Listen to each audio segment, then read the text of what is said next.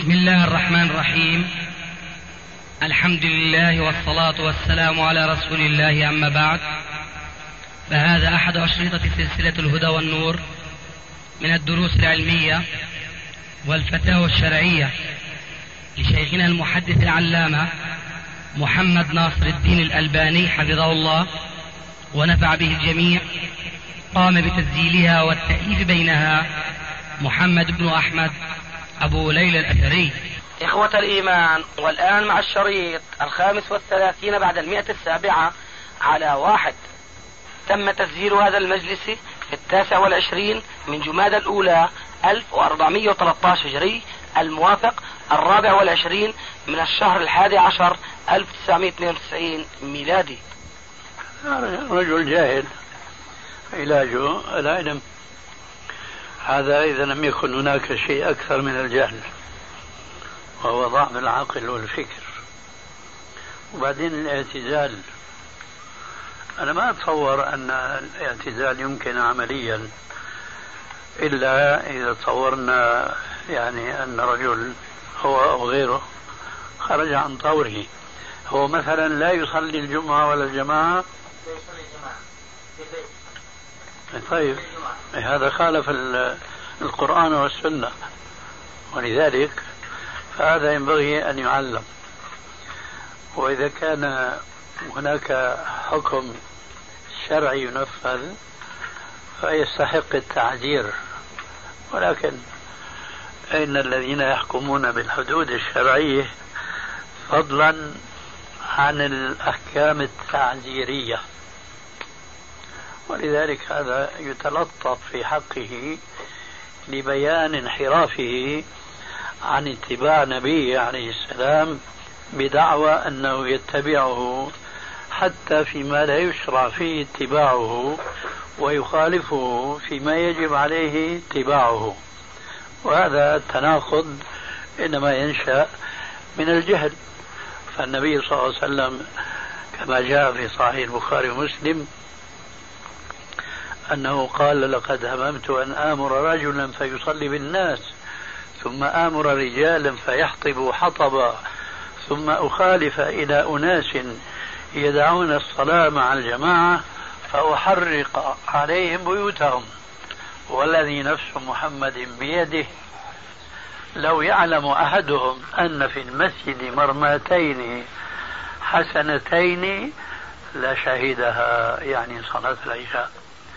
فإذا كان الرسول عليه السلام يهم بتحريق بيوت المتخلفين عن صلاة الجمعة لا الجماعة، فالجمعة من باب أولى، فما بال هذا الإنسان يدعي اتباع الرسول حتى في هذه الأشياء التي فيها تعريض للنفس للهلاك. وقد جاء في حديث عمرو بن العاص أن النبي صلى الله عليه وآله وسلم كان أرسله في سرية، فحضر وقت صلاة الفجر وهو جنب، فتيمم،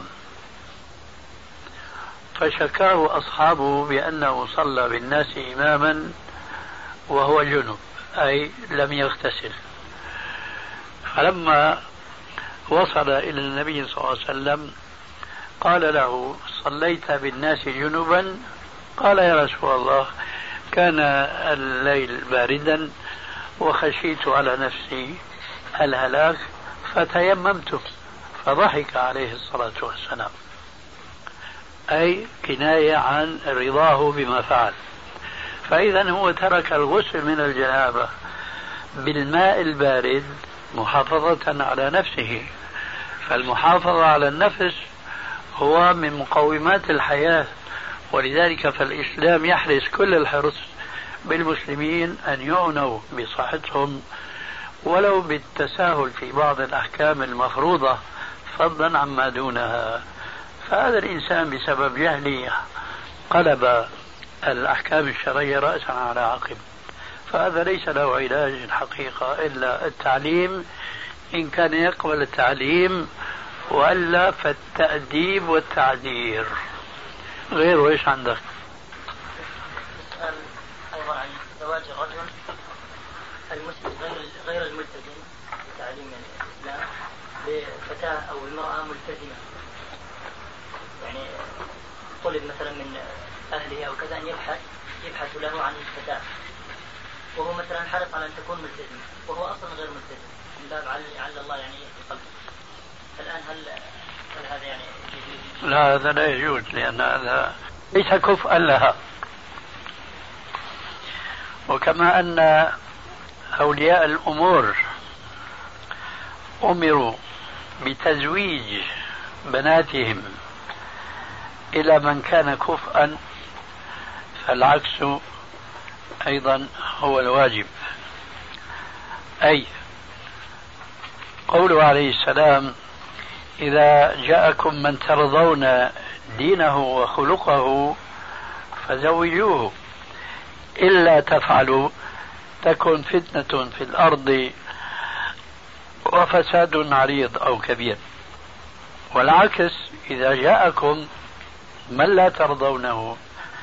لا ترضون دينه وخلقه فلا تزوجوه، لأن الكفاءة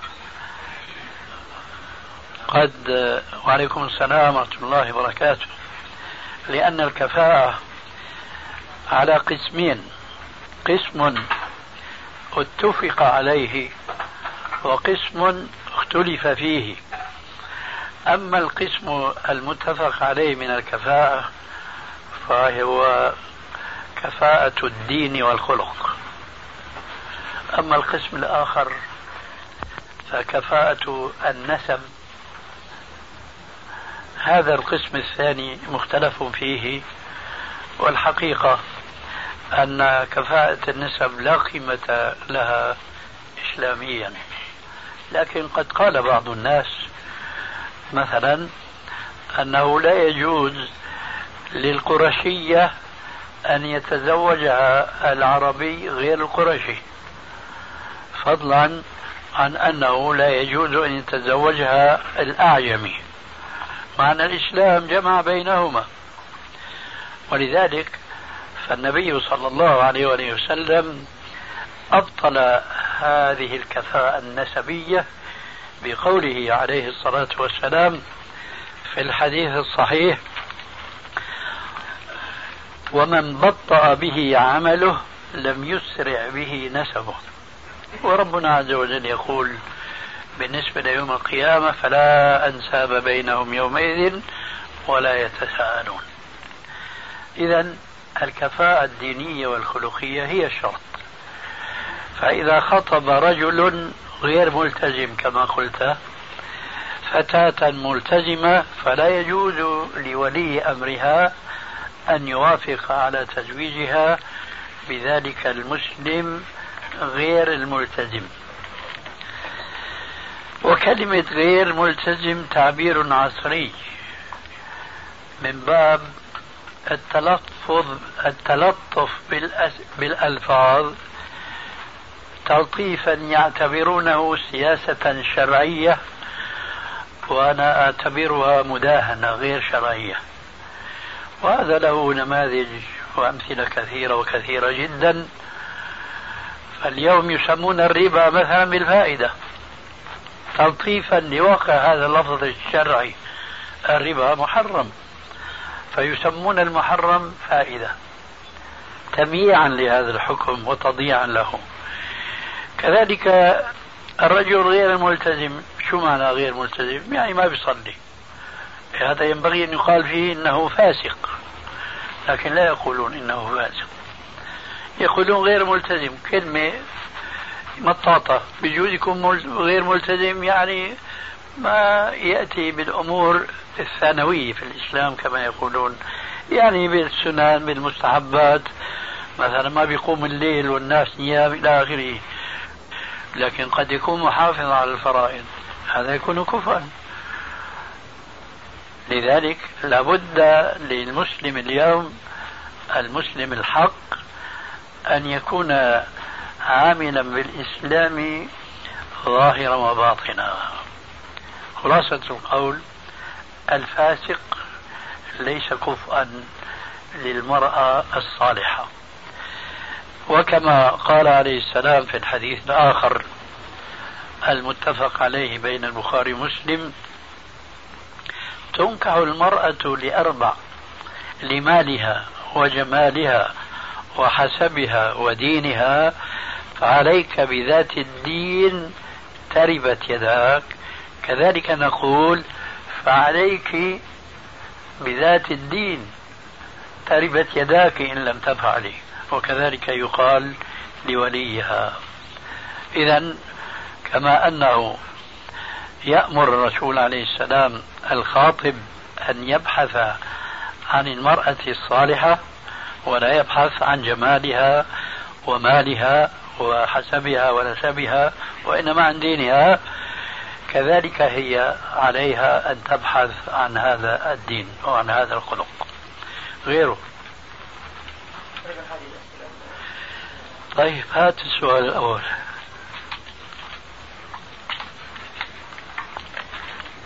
الأول موضوع عقيدة الولاء والبراء، هل يجوز للمسلم أن تكون عقيدة الولاء والبراء عنده ظاهرة قبل يعني إقامة الحج على الشخص الآخر، سواء كان يعني غير مسلم أو من غير أهل السنة أو يعني ممن يعني مخالفين بعض المسلمين؟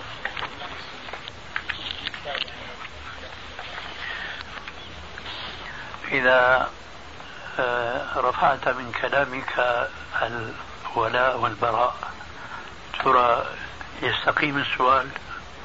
لأنه أنا شايف ما في ارتباط. يستقيم السؤال إذا رفعنا كلمة الولاء والبراء؟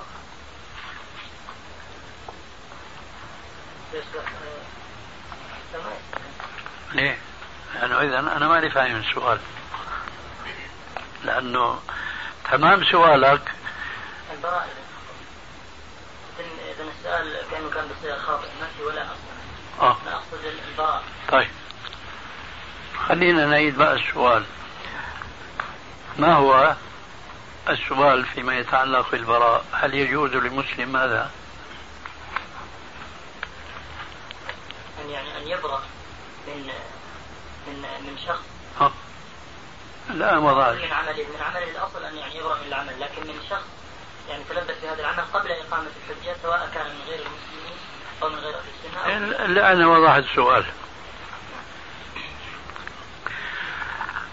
البراء يمكن أن نقيم مقامها لفظة أخرى هي أوضح للمقصود من السؤال بعد هذا التوضيح، يعني إما المقاطعة وإما الهجر.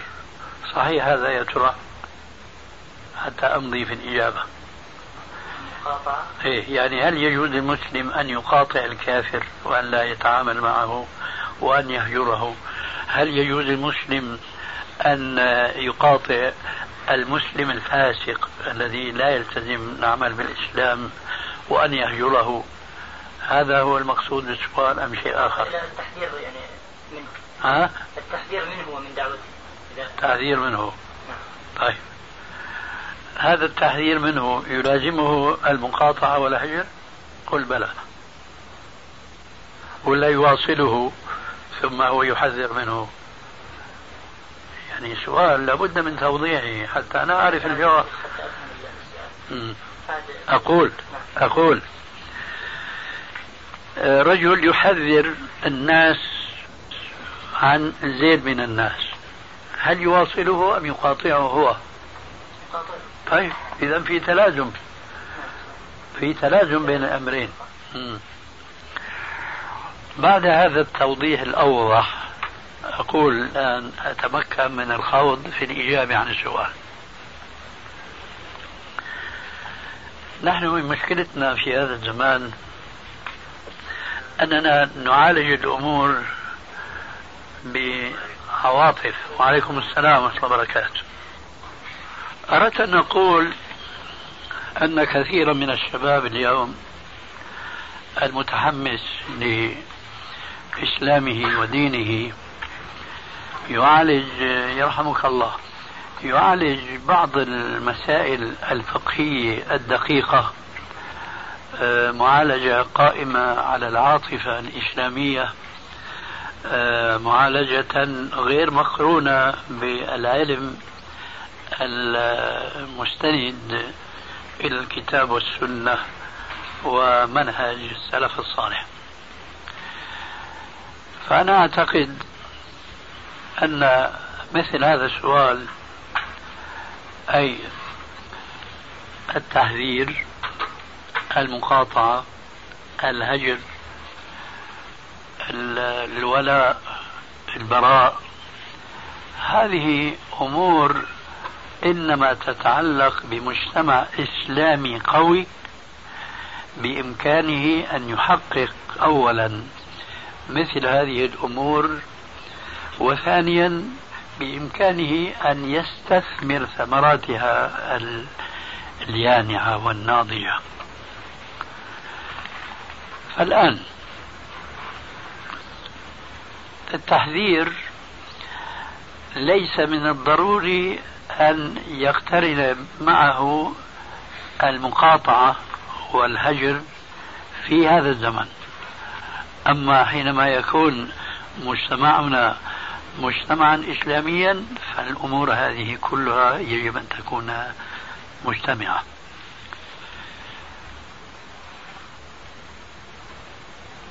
اليوم مثلا مثال واضح جدا، المسلم الذي لا يحافظ على الصلاة، الذي يصدق عليه الحديث الذي أوردته في سؤالك، بين الرجل وبين الكفر ترك الصلاة، فمن ترك الصلاة فقد كفر. هذا الرجل كما قلت آنفا التعبير الصحيح الشرعي في حقه أن يقال إنه فاسق، هذا إن لم يكن كافرا مرتدا عن دينه، ولا يقال إلا من باب تنعيم الألفاظ إنه غير ملتزم، هذا فاسق. طيب ذاك الكافر أفسق منه، إذا نحن نتكلم عن هذا ثم قد نكون بحاجة إلى أن نتكلم عمن هو أفسق منه وهو الكافر. هذا المسلم التارك للصلاة الخارج عن طاعة الله فيها، ولذلك يستحق اسم الفاسق. لو أننا حذرنا الناس منه وربطنا مع التحذير منه ما قلت آنفا مقاطعته، هذا التحذير وهذا أو هذه المقاطعة وهذا الهجر لا يثمر الثمرة المرجوة من كل هذه الألفاظ الثلاثة: التحذير، المقاطعة، الهجر. لماذا؟ لأنك إن أنت قاطعته وجد عشرات من أمثالك يواصلونه، ولذلك فستنعكس القضية فتصبح أنت مقاطعا منه وليس هو مقاطعا منك، وحينئذ ما فائدة مقاطعتك إياه؟ هذا يذكرني بمثل سوري وله مثل أو مثيل له هنا، لكن عبارة سورية تقول أنه زعموا أن فاسقا تاركا للصلاة تاب إلى الله وأناب، ولأول مرة يذهب إلى المسجد ليصلي فيجده مغلقا فيقول أنت مسكر وأنا مبطل. مفهوم طبعا هذا المثال.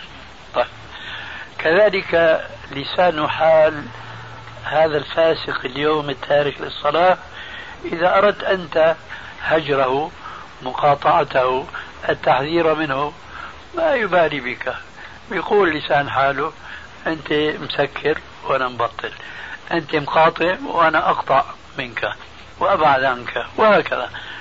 خلاصة هذا الكلام أن مبدأ المقاطعة اليوم والهجر غير وارد، لأننا في زمن ضعف المسلمين وهذه الرابطة التي يربطه من إسلام الصحيح المتمثل في قوله عليه السلام في الحديث الصحيح: مثل المؤمنين في تواددهم وتراحمهم كمثل الجسد الواحد إذا اشتكى منه عضو تداعى له سائر الجسد بالحمى والسعار.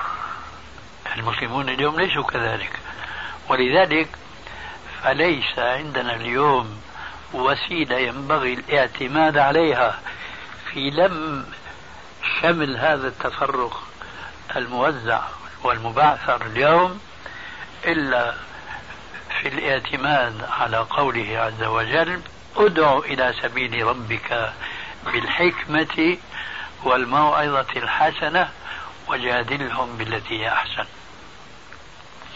هذه هي الوسيلة التي ينبغي الآن أن نعتمد عليها.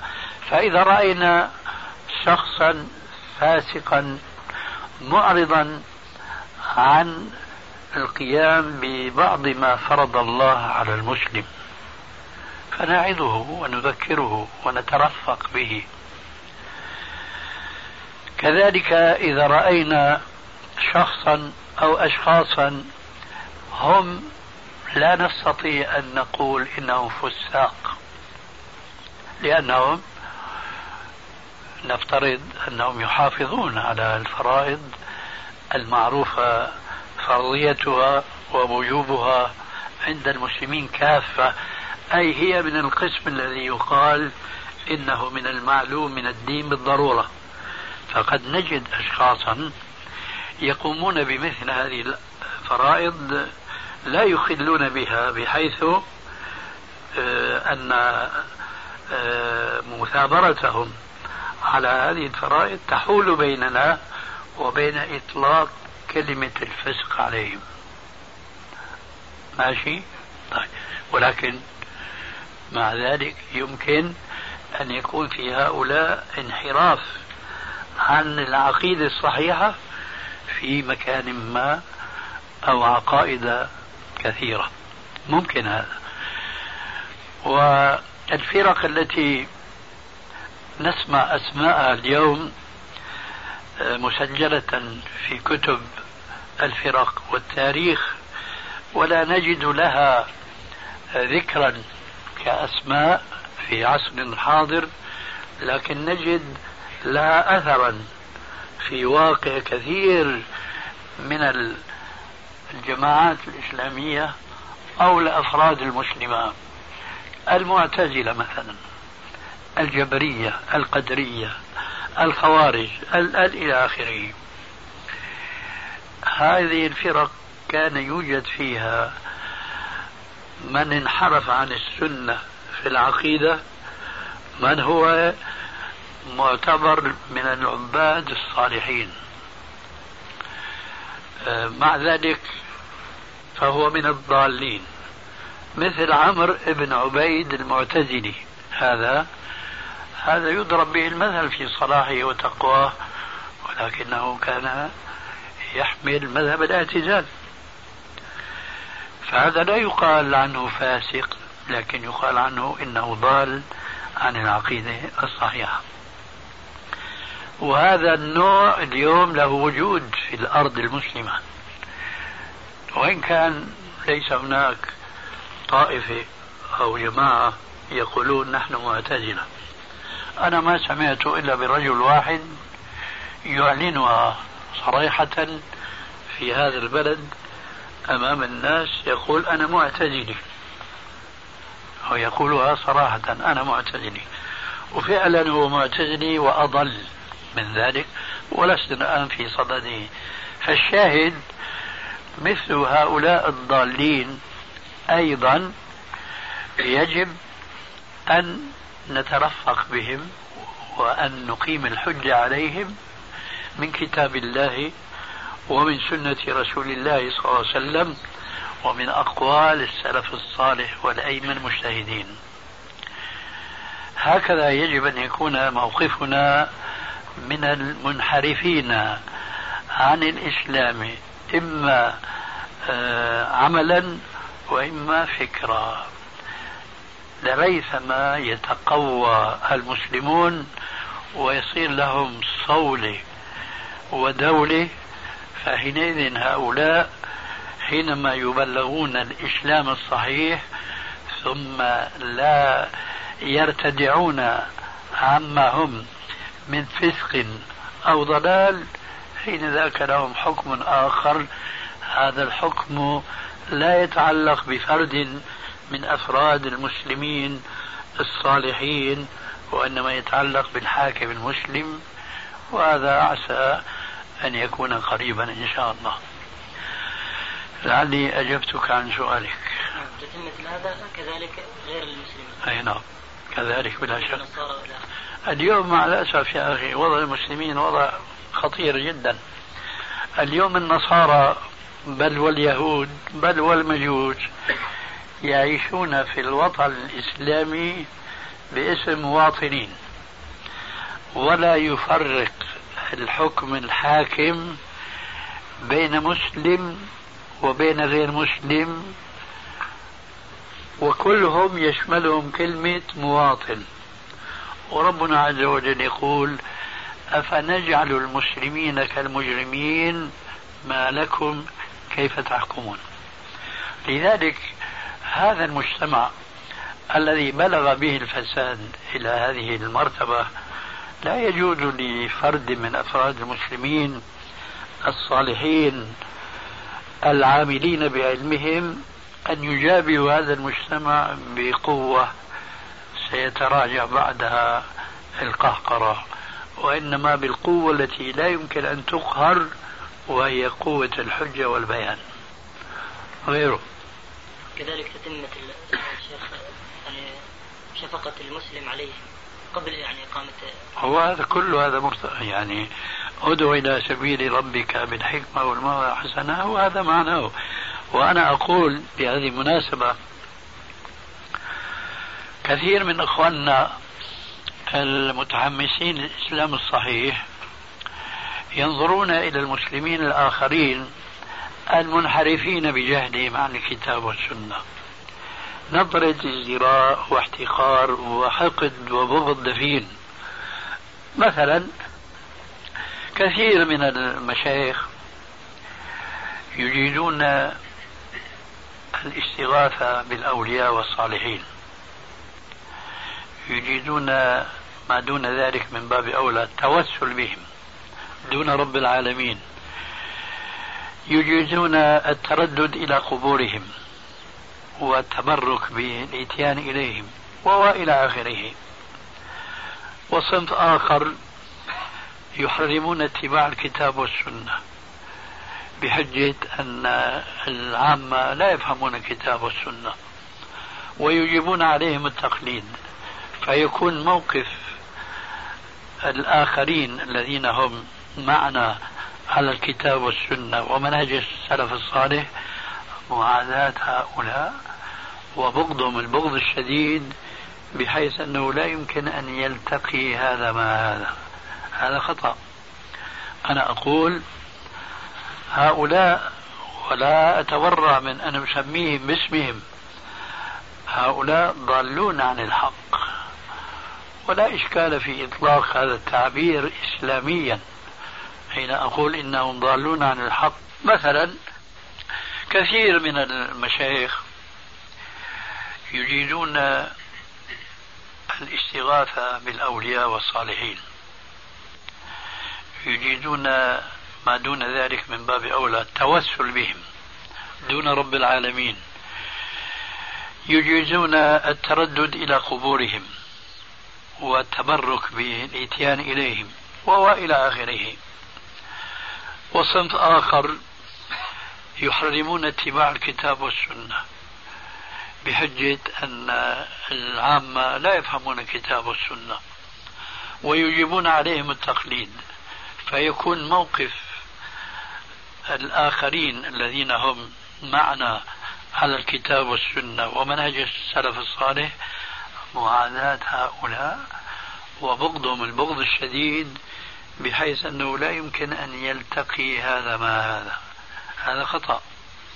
أنا أقول هؤلاء، ولا أتورع من أن نسميهم باسمهم، هؤلاء ضالون عن الحق، ولا إشكال في إطلاق هذا التعبير إسلاميا حين أقول إنهم ضالون عن الحق، فإن الله عز وجل أطلق على نبيه عليه السلام أنه حينما كان قبل نزول الوحي عليه يقول ووجدك ضالا فهدى.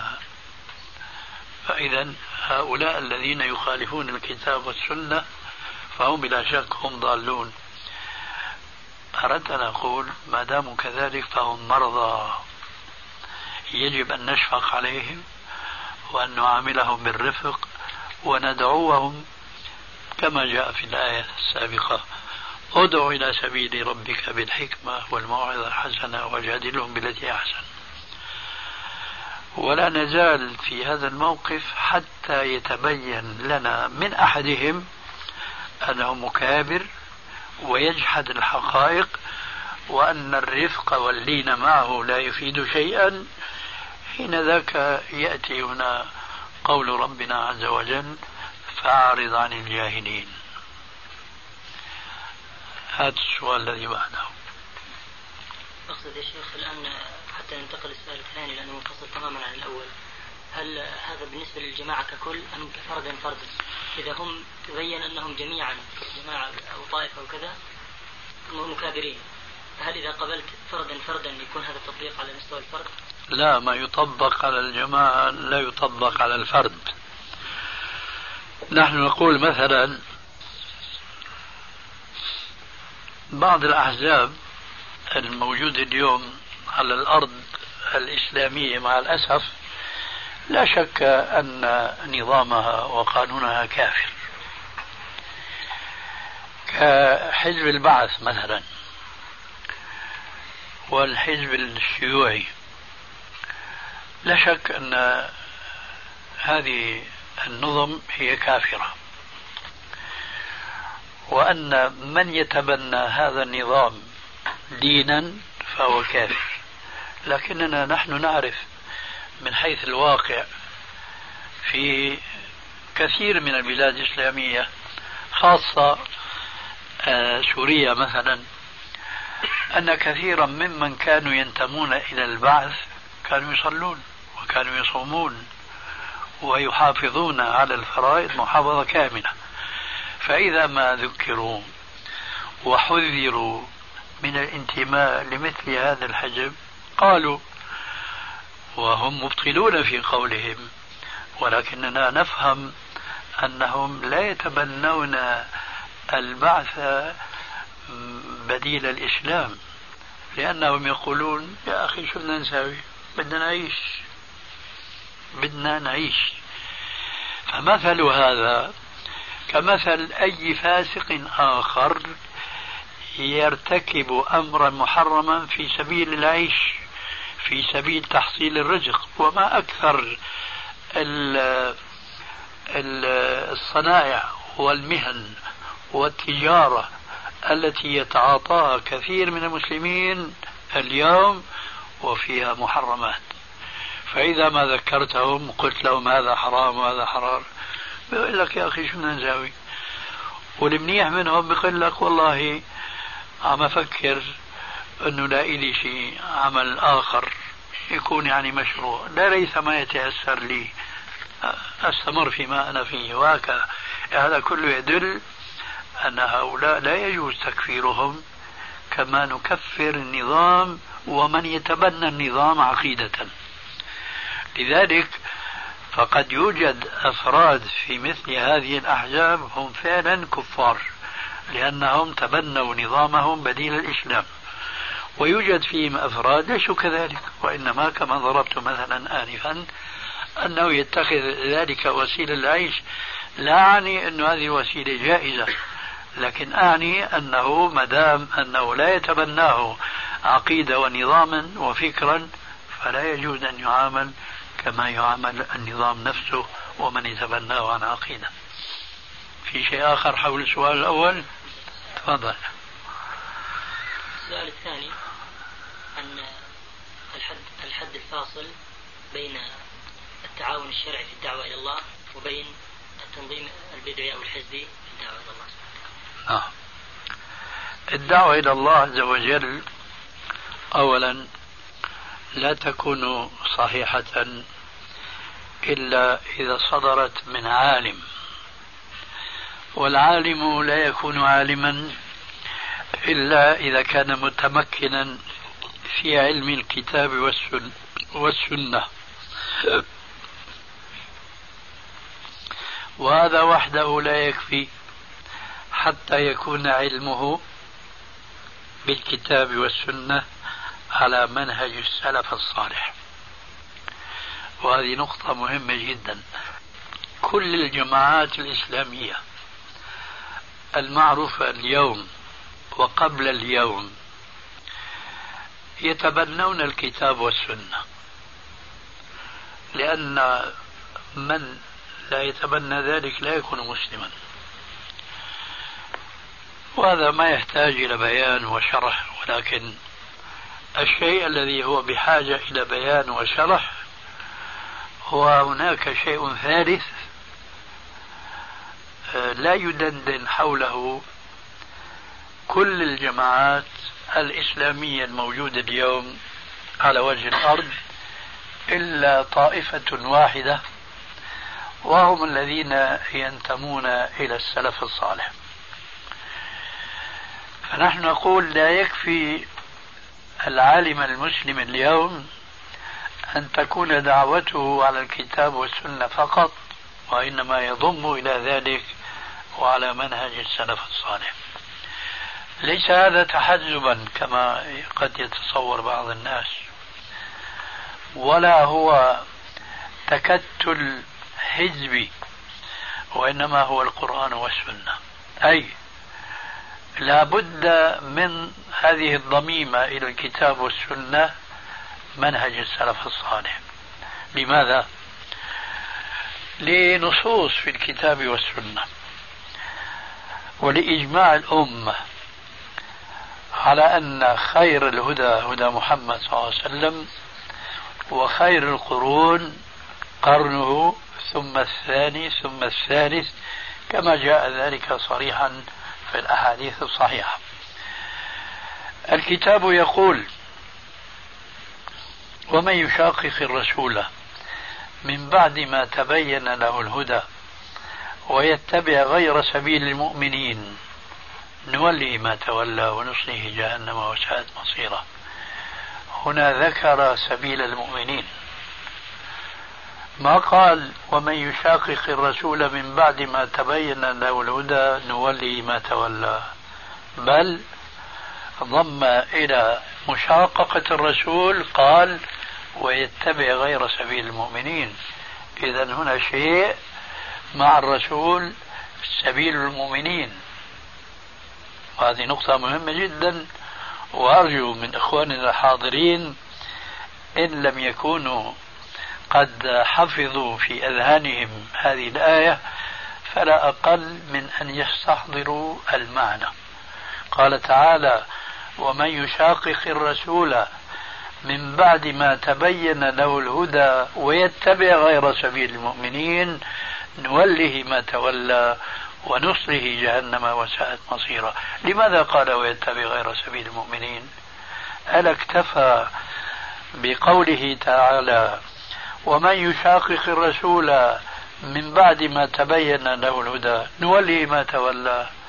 أراد أن يفهمنا أن هناك شيئا ثالثا بالنسبة لهؤلاء الذين تأخروا وجاءوا من بعد الرسول عليه السلام، خاصة في هذا القرن الذي نحن فيه.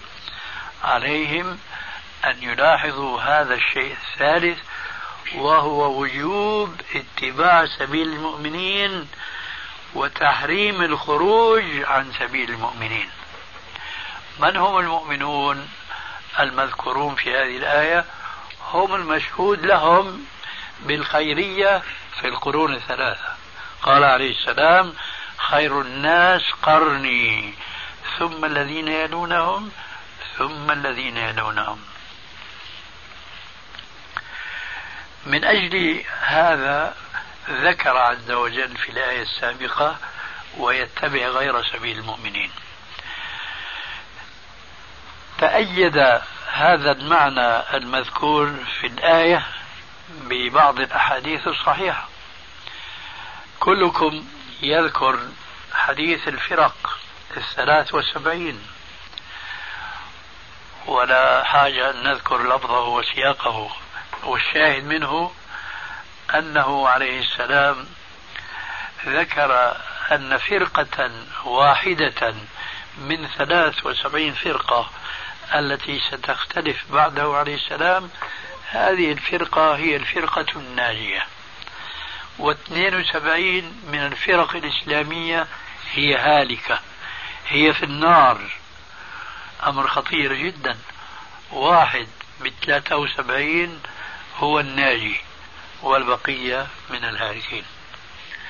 ولذلك كان بديهيا جدا وضروريا جدا أن يتوجه ذاك السؤال من بعض الأصحاب، قالوا يا رسول الله من هي هذه الفرقة الناجية؟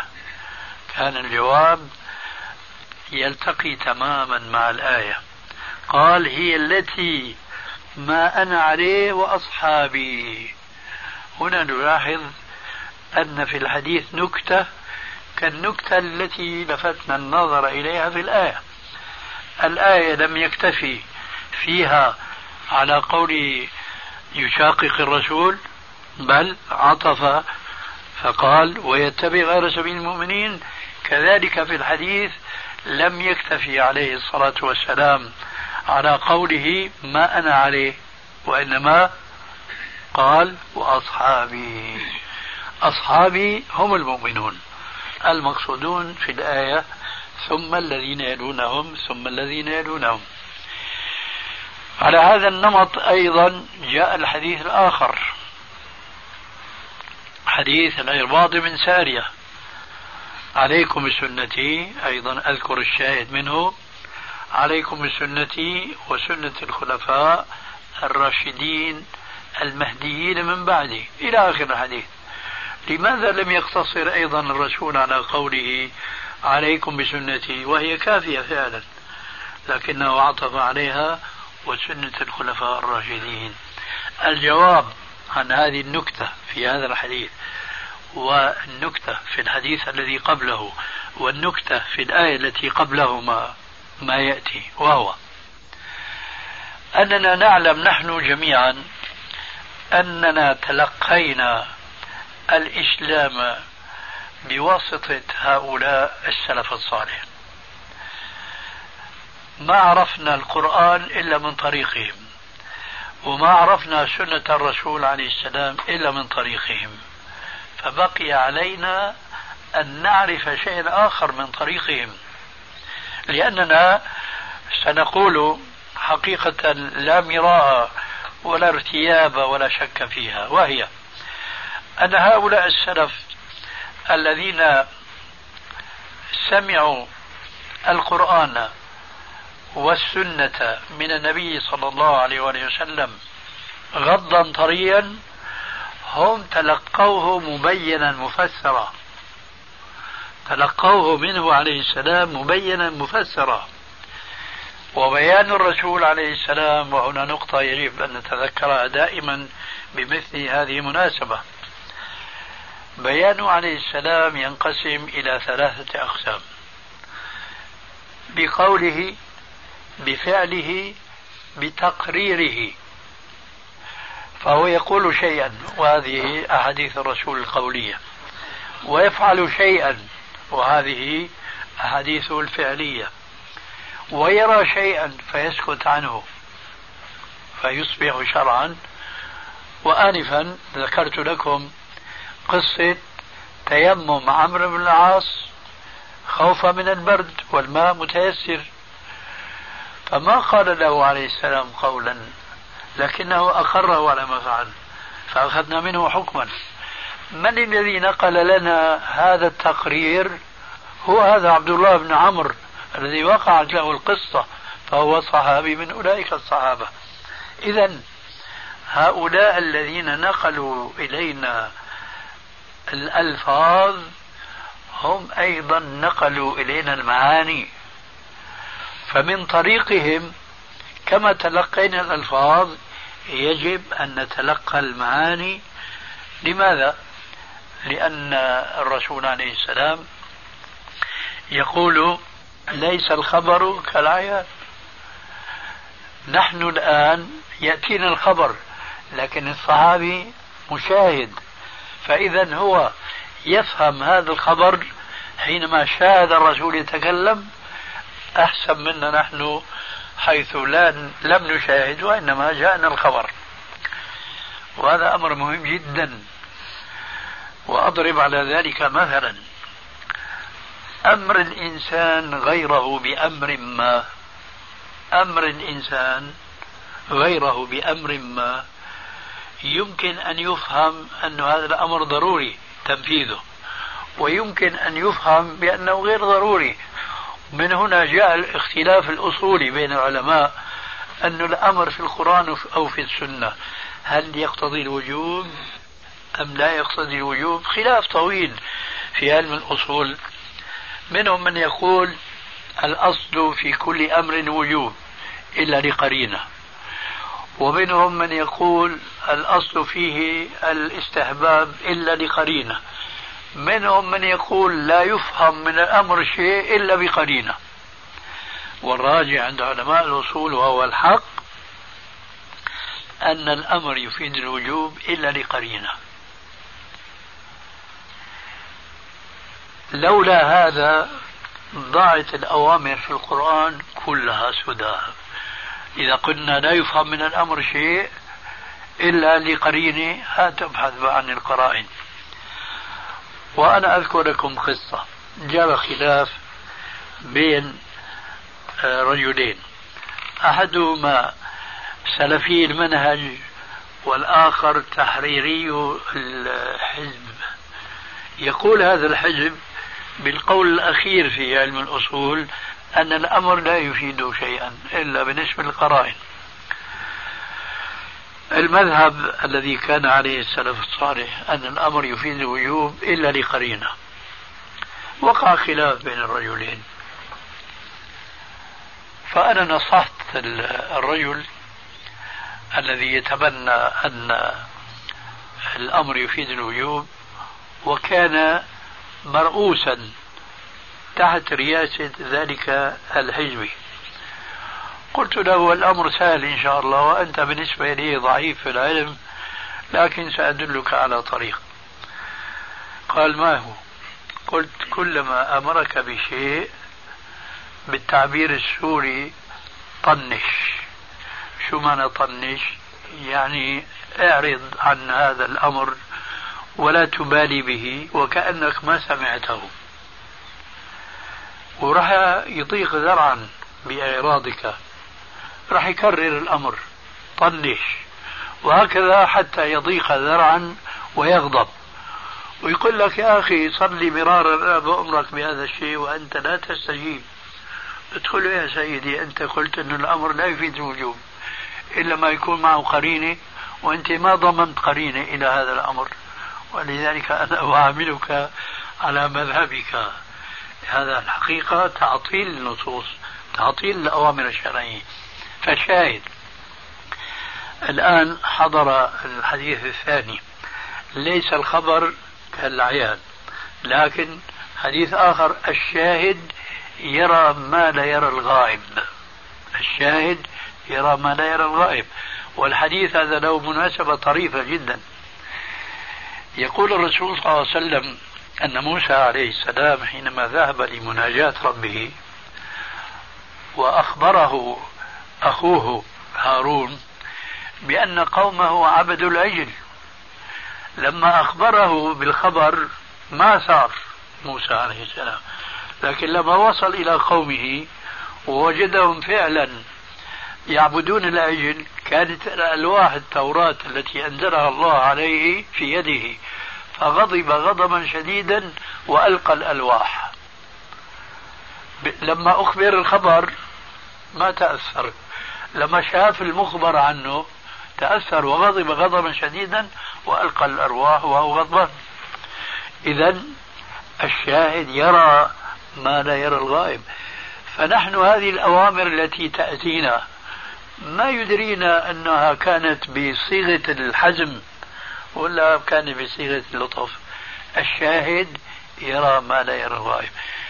خلاصة الكلام السر في قوله ويتبع غير سبيل المؤمنين ما أنا عليه وأصحابي عليكم بسنتي وسنة الخلفاء الراشدين من بعدي ذلك لأن هؤلاء نقلوا لنا القول والفعل والتقرير نقلوا اللفظ والمعنى ولذلك فلا يجوز لنا إلا أن نفهم القرآن والسنة على ما كان عليه السلف الصالح. ومن هنا يأتي أمر عظيم جدا وهي كيف نستطيع أن نميز هذه سنة وهذه بدعة من طريق السلف الصالح. إذا شيء فعله السلف الصالح نفعله للسبب الذي سبق ذكره، ما فعله السلف الصالح لا نفعله، وهذا كله في إطار الدين في إطار العبادات. أما في إطار العادات فالأمر واسع جدا ما لم يخالف نصا من كتاب أو سنة. إذا عرفنا هذه الحقيقة إذن فنحن يجب أن تكون دعوتنا قائمة على الكتاب والسنة ومنهج السلف الصالح. من الذي يمكنه أن يتحقق بهذه الأمور؟ هو الرجل العالم. إذن العالم هو الذي ينبغي أن يتولى الدعوة وهو الذي ينبغي أن يتولى إقامة الحجة. كثير من إخواننا طلاب العلم بيقول أنا اجتمعت مع الشيخ الفلاني، قد يكون شيخ كبير أزهري، أو اجتمعت مع الدكتور فلان يعلم الشريعة في الجامعة وبيقول قال كذا وكذا وأنا أقمت الحجة عليه. ما بيطلع بيده هذا طويلب عالم ليس بعالم، طالب علم ليس بطالب علم، إنما هو مبتدئ في طلب العلم، مع ذلك يظن بأنه استطاع أن يقيم الحجة على ذاك الشيخ الأزهري أو على هذا الدكتور الجامعي.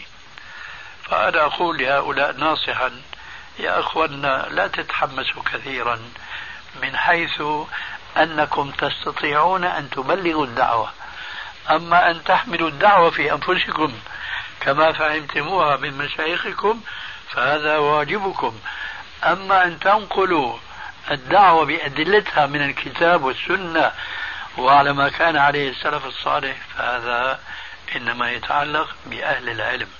من هنا نأتي إلى الآية ولعله يكون نهاية الجواب عن هذا السؤال الثاني. قال تعالى فاسألوا أهل الذكر إن كنتم لا تعلمون.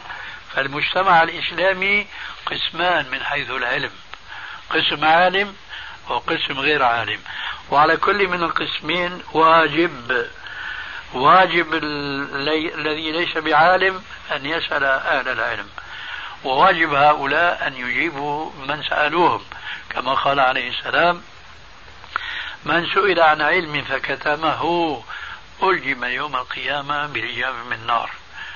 ولذلك تكون النتيجة إذا قصر العلماء في القيام بواجب الدعوة فسيقوم بهذا الواجب من لا يستحق أن يقوم به وهم من دونهم، وهذا هو الواقع اليوم.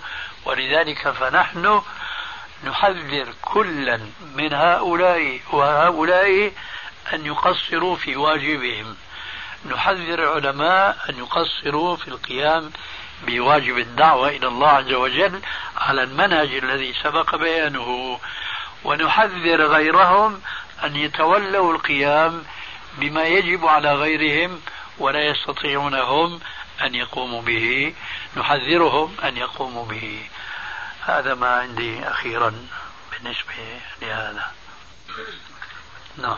إذا كان هذا الآن كلام يعني عام كمنهج، إذا أردنا يعني تبيانه بصورة خاصة للأخوة الذين يعني اجتمعنا بهم في جمعيات التعليم كمعهد، الصورة عندهم يعني بشكل مختصر أنه طبعا هم مستأجرين مبنى جعلوها كجمعية ومدرسة فيها التدريس عندهم أمر الدعوة عبر يعني حصص ودروس كأنها يعني معهد يعني بشكل منظم. لكن إيش ما في مثلا أمير يدين الله سبحانه وتعالى بطاعته حتى في الأمور يعني المباحة، فإن عصي كأنما عصي الله. ما عندهم هذا الأمر، وإنما عندهم مثلا رئيس ونائب رئيس لتنظيم أمر يعني الدعوة في المعهد وخارج المعهد. هاي هذه الصورة اللي عندهم. فكان السؤال يعني هل هذا يعتبر دخلنا في التنظيم غير مشروع أم هذا يعتبر؟ لا هذا أمر إداري لابد منه. وإن سموا بغير يعني سموا مثلا جمعية الهدى، ما بيهمنا الأسماء بقدر ما يهمنا المسميات. نعم.